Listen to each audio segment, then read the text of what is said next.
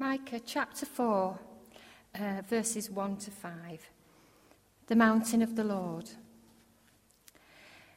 In the last days, the mountain of the Lord's temple will be established as chief among the mountains. It will be raised above the hills, and people will stream to it. Many nations will come and say, Come, let us go up to the mountain of the Lord, to the house of the God of Jacob. He will teach us his ways, so that we may walk in his paths. The law, the law will go out from Zion, the word of the Lord from Jerusalem. He will judge between many peoples and will settle disputes for strong nations far and wide. They will beat their swords into plowshares and their spears into pruning hooks. Nations will not take up sword against nation, nor will they train for war any more. Every man will sit under his own vine and under his own fig tree, and no one will make them afraid. For the Lord Almighty has spoken. All the nations may walk in the name of their gods. We will walk in the name of the Lord our God forever and ever. Amen.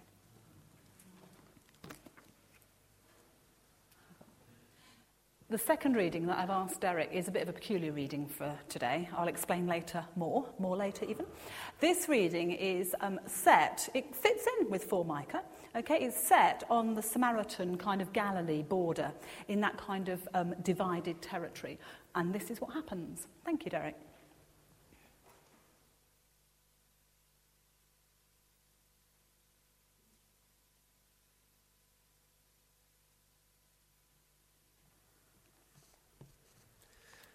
This second reading is taken from Luke's Gospel, chapter 17, verses 11 to 19. Ten healed of leprosy. Now, on his way to Jerusalem, Jesus travelled along the border between Samaria and Galilee. As he was going into a village, ten men who had leprosy met him. They stood at a distance and called out in a loud voice, Jesus, Master, have pity on us. When he saw them, he said, Go, show yourselves to the priests. And as they went, they were cleansed.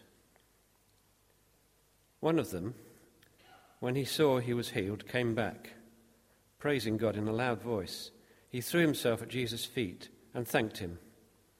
And he was a Samaritan. Jesus asked, Were not all ten cleansed? Where are the other nine? Was no one found to return and give praise to God except this foreigner? Then he said to him, Rise and go. Your faith has made you well. Here ends the lesson.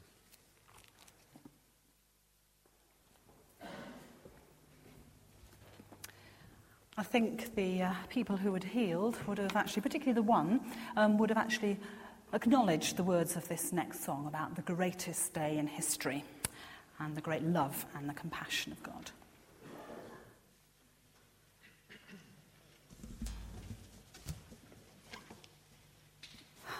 So you may say, what a strange choice. Not with the 4 Micah reading, but the other one. What is she on? And you might be trying to work out as I speak what on earth I'm going to say, which is probably also the case for me as well. Anyway, moving on. I suppose really the reason I chose that reading about the 10 lepers was because I prayed about it and that was the one that I got. Okay? Sometimes that happens and that's the one I got and I looked at it and thought, really? What am I going to do with that? But when you think about it, when you reflect on it, there are actually distinct themes that actually really relate to Remembrance Sunday, the whole theme of remembering and the whole theme of, of conflict. Just thinking about the themes that come out of that passage, there is a theme of fear, There is a theme of trust, there is a theme of solidarity, and then there's the obvious one, the theme of thankfulness. Let me just go through them. It's a four part sermon. Okay, be afraid, be very afraid, because I have two glasses. There was, there was actually no elder on duty, so I indulged myself anyway, which is good because there's some quite kind of, you know, throaty sort of songs so far, and some I've got to save myself for later. Anyway, fear. Okay, right. I did mention, didn't I? There is kind of a thread running through that in the Micah passage it talked about the divided kingdom, about north south, about Samaria and Judah, about Jerusalem and Samaria, and, and the, the kind of divided kingdom and the no man's land in the middle. Do you see where I'm going? Okay, no man's land in the middle. So, Jesus entered into no man's land. Okay, he entered into the no go area. It was the area where people really didn't want to go. The only people to be found in this area for any length of time were outcasts, including, yes, you've guessed it, lepers. He was entering into the danger zone and he was exposed and vulnerable. Therefore, he was ripe for mugging. You know that passage about the Good Samaritan? I know that was only a parable, unlike this, but even so, the theme runs through. Jesus knew that as he walked in that area, he could well have been mugged or set upon, or even encountered lepers, which, don't forget, they thought was infectious. And some of it was, some of it wasn't, but in those days they thought it was. So, no man land for Jesus was a place where people didn't want to go. Also, that's true in war, isn't it? No man's land is a place where people don't want to go. It's a place where people on both sides could be killed. It's a place where people do not want to raise their heads over the parapet in case it's blown off only soldiers would go into. I, am sorry if I'm using the wrong terminology, those who've got people in the, um, in the armed services. I mean, I just call them soldiers, okay? It's also airmen and all sorts of people. But they, they only soldiers, only people serving in the forces would go into no man's land. But even they would go there with a knot in their stomach of fear. It reminds me, do you remember that scene in Blackadder? Do you know the very end? Have you seen that? If you haven't seen it, it's really good. But that scene in that Blackadder um, First World War sketch, isn't it, where they, um, they, they go up, don't they, into no man's land, and then they say, I don't know that I'm quoting it completely right, but it says, The Great War, 1914 to 1917. And you think, no, no, it's not finished. I think that's it, isn't it? But anyway, it's basically the idea that people do not go there.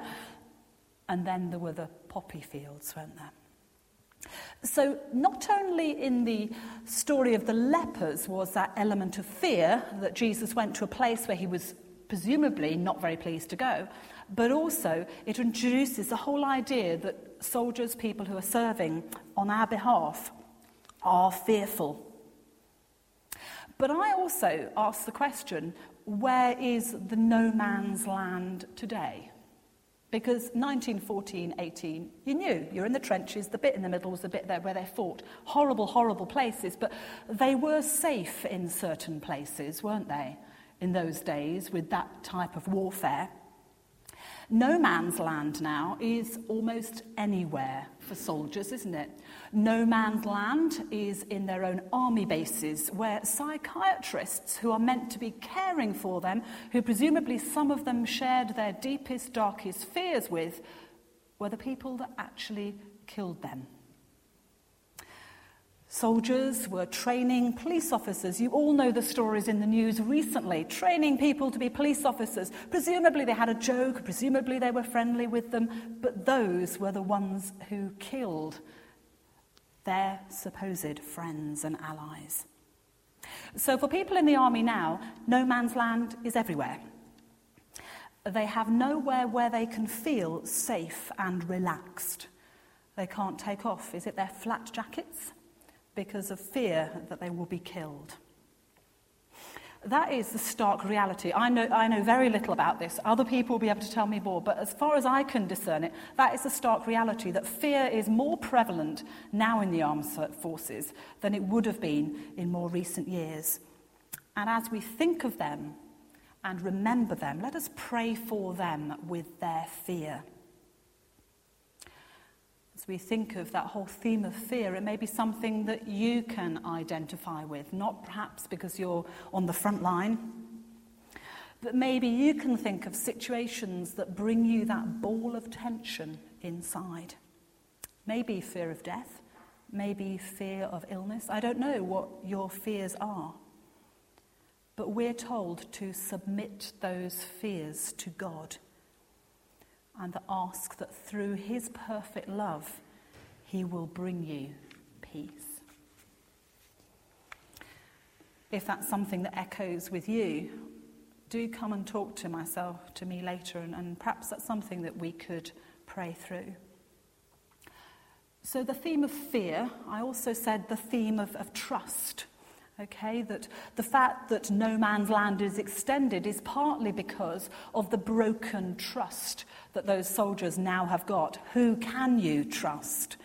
Who can you be open with and unprotected with? We need to pray for the protection of those who are serving on our behalf. It's interesting that um, James has got, I could tell you the story, but I won't do, but James has got a friend who's a Pakistani Christian, and we almost got him to come here and speak. Wouldn't that have been interesting? Could have shoved me to the side for a minute, but I think he was scared of stopping with us. But anyway, hey ho, I can, you can understand that, can't you? Anyway, but he would have come and shared something about his family's situation because as a Pakistani Christian, he's at university with James, his um, family are very vulnerable not only are they vulnerable because they have persecution in the locality, because it's a largely Muslim area, but also they're vulnerable because Peshawar, I think I pronounced it right, um, the area that they live in is where the bombing is going on. I don't want to talk about the rights and the wrongs of the war, but the bombing, the, the, the kind of way that it's happened is that the, the, forces, the, the people who are actually causing the problems have been shoved over into Pakistan, and now they're actually having to deal with the problems. But he was saying, when I spoke with him um, a couple of weeks ago, he came, by the way, to the Women's Pamper Day. You, we, what happened was James and um, Johnny Powell, thank you for having the boys, okay? What happened was we had Pamper Night. I'm going off on a tangent here. We had Pamper Night here for the girls, and Johnny Powell, he had the boys, okay? And James brought four of his friends over to watch Leicester City. They won Leicester City at the Powell House, which was good. But I said, well, why don't you just pop them into the pamper thing just to say hi? I want to say bye-bye to my son. So they came in, and, and I, at that time, I got my glasses off, couldn't see them. And somebody was doing very strange things with my hair. French plait, but I had my hair like this. No wonder he didn't want to come for the weekend. He thought, really mad woman. Anyway, so we were there, and, and, and apparently he said, is this? Which you can understand. I don't think they have things like that in Pakistan. Anyway, and, and then he said, Oh, yes, when it was explained, my mother has a ladies' fellowship. Anyway, so moving on.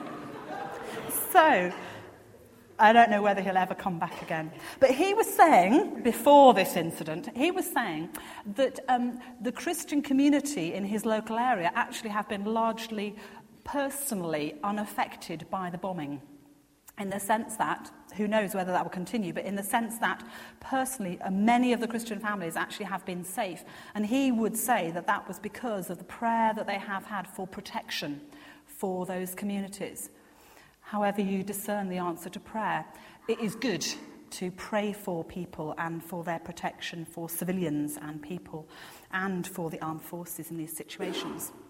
But just thinking about the theme of fear, thinking about the theme of trust as well, the lepers, I'm going from one to the other, aren't I? The lepers in the story, who did they put their trust in? Okay? They were in a mess. They're outcasts in society. They called out, didn't they, to Jesus for healing. The soldiers, who do they put their trust in? Who do we put our trust in?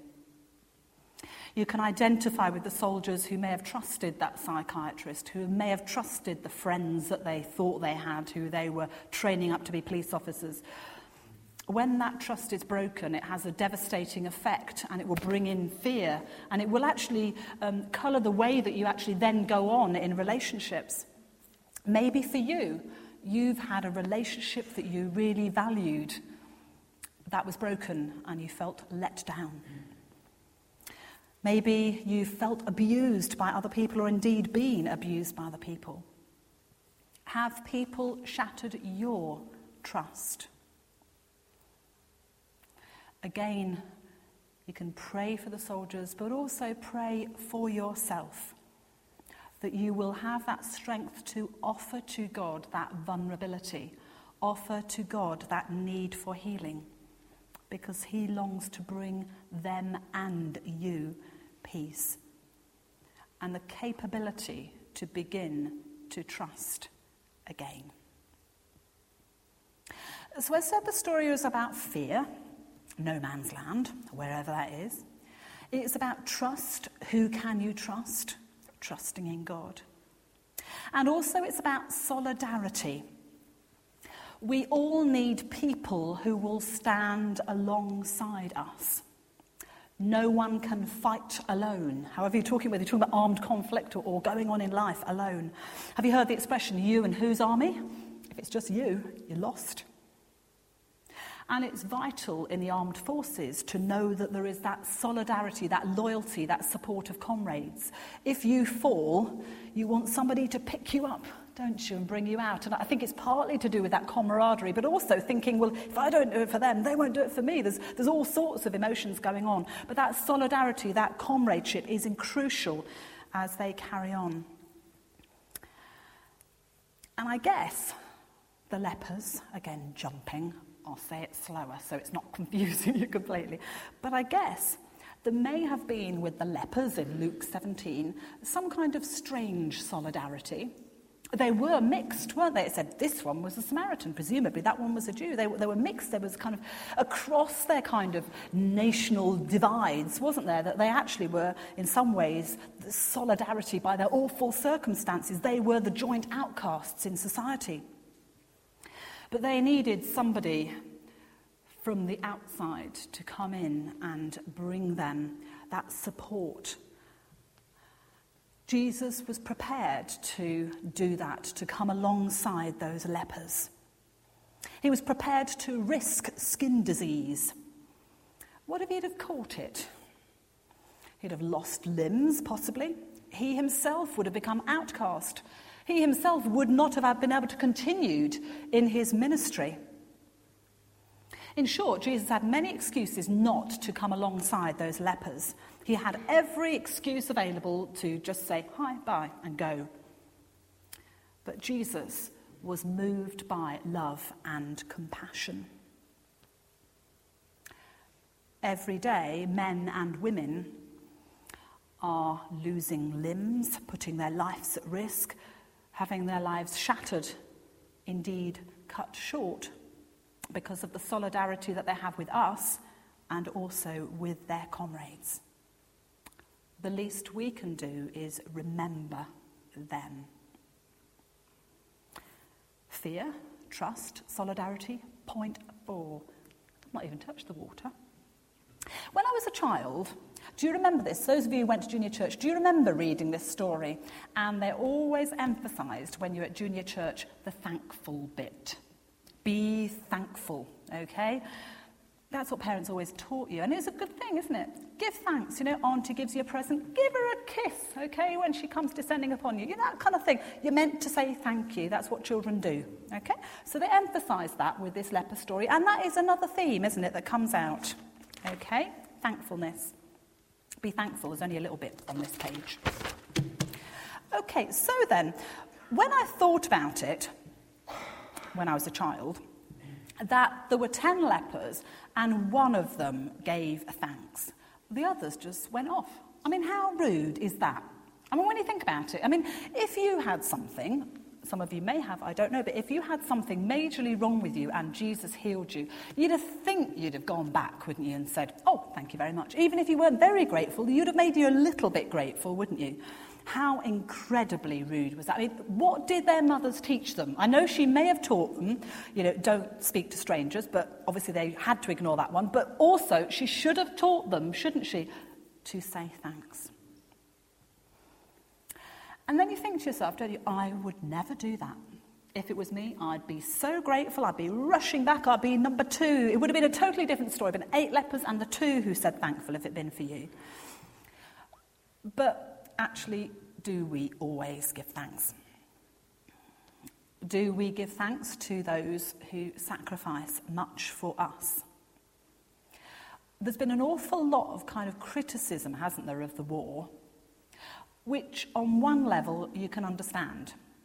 I started, I, went on Google, I don't know if you've ever done this, Googling what on earth's going on out there. Do you know what I mean? And, and I mean, Gordon Brown tried, didn't he? But I'm still none the wiser. But we don't really know, do we, the ins and outs and the facts, because sometimes they're glossed, aren't they? And you're thinking, you know, what is the reason for this war? But whatever the reason is, and whether it's right, whether it's wrong, we need to be grateful for the people who are going out there on our behalf because they feel that that is the right thing to do because that's their job. And it's really so sad, it's really poignant, isn't it, when you have parents on the telly and they're talking about their child, their son or daughter who's died. And then they kind of clam up, don't they, when they say, Was it worth it? And they say something like, We were proud of them. But they, they can't quite answer the question very often because they're not quite sure So, although whether we agree with the war or not, it's been awful in the press, hasn't it? All the kind of negative publicity, all of the kind of criticism of the people who are going out there and fighting because they're doing it, they're sacrificing their lives because they feel that that's what they have to do for us. Also, it relates to our relationship and our attitude to God, like the lepers, isn't it? Do we give thanks to God? It's very easy to give thanks to God when everything's going brilliantly, isn't it? I don't know how many times when everything is going brilliant in your life. Can you remember a moment when everything was absolutely perfect? There must have been one time, sometime. But if you actually reserve your thanks for God for that one time, it's going to be very limited, the praise, isn't it? Because usually there's something kicking off, isn't there? But we are called, aren't we, to praise God and to thank God in all circumstances to give him the blessing, to give him the glory, to give him the honour. And that's what we're commanded to do. So then I don't know if you thought it was a strange reading, but it does have those themes of fear, the themes of trust, the theme of solidarity, and the themes of thanksgiving. And as we approach giving God praise, let us also now join together in prayer. Let us pray.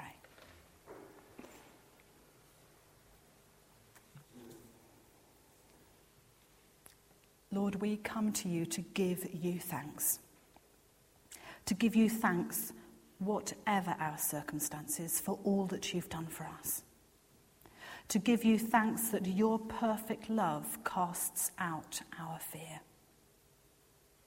We give you thanks that you are our trustworthy God, who has solidarity with us, who comes alongside us. Help us to come to you and bring our lives to you. We thank you that you laid your life down so we may be forgiven and that we may give you thanks and praise. Today, as we remember Jesus' sacrifice, we also give thanks to all those who have sacrificed much for our peace. For those in the armed forces who endure fear, vulnerability, and risk their lives for us. We pray for your protection for the armed forces for their bases, for their homes, and those places of no man's land where they're particularly in risk. And we pray for their families that your peace may bring healing to their fear. May they know your hope and the assurance of your love. And as we've seen those pictures on the screen, we pray for your comfort for those who mourn and your strength and determination and provision for those who are injured. And help everyone to remember and respect the sacrifice that has been made. In Jesus' name we pray. Amen.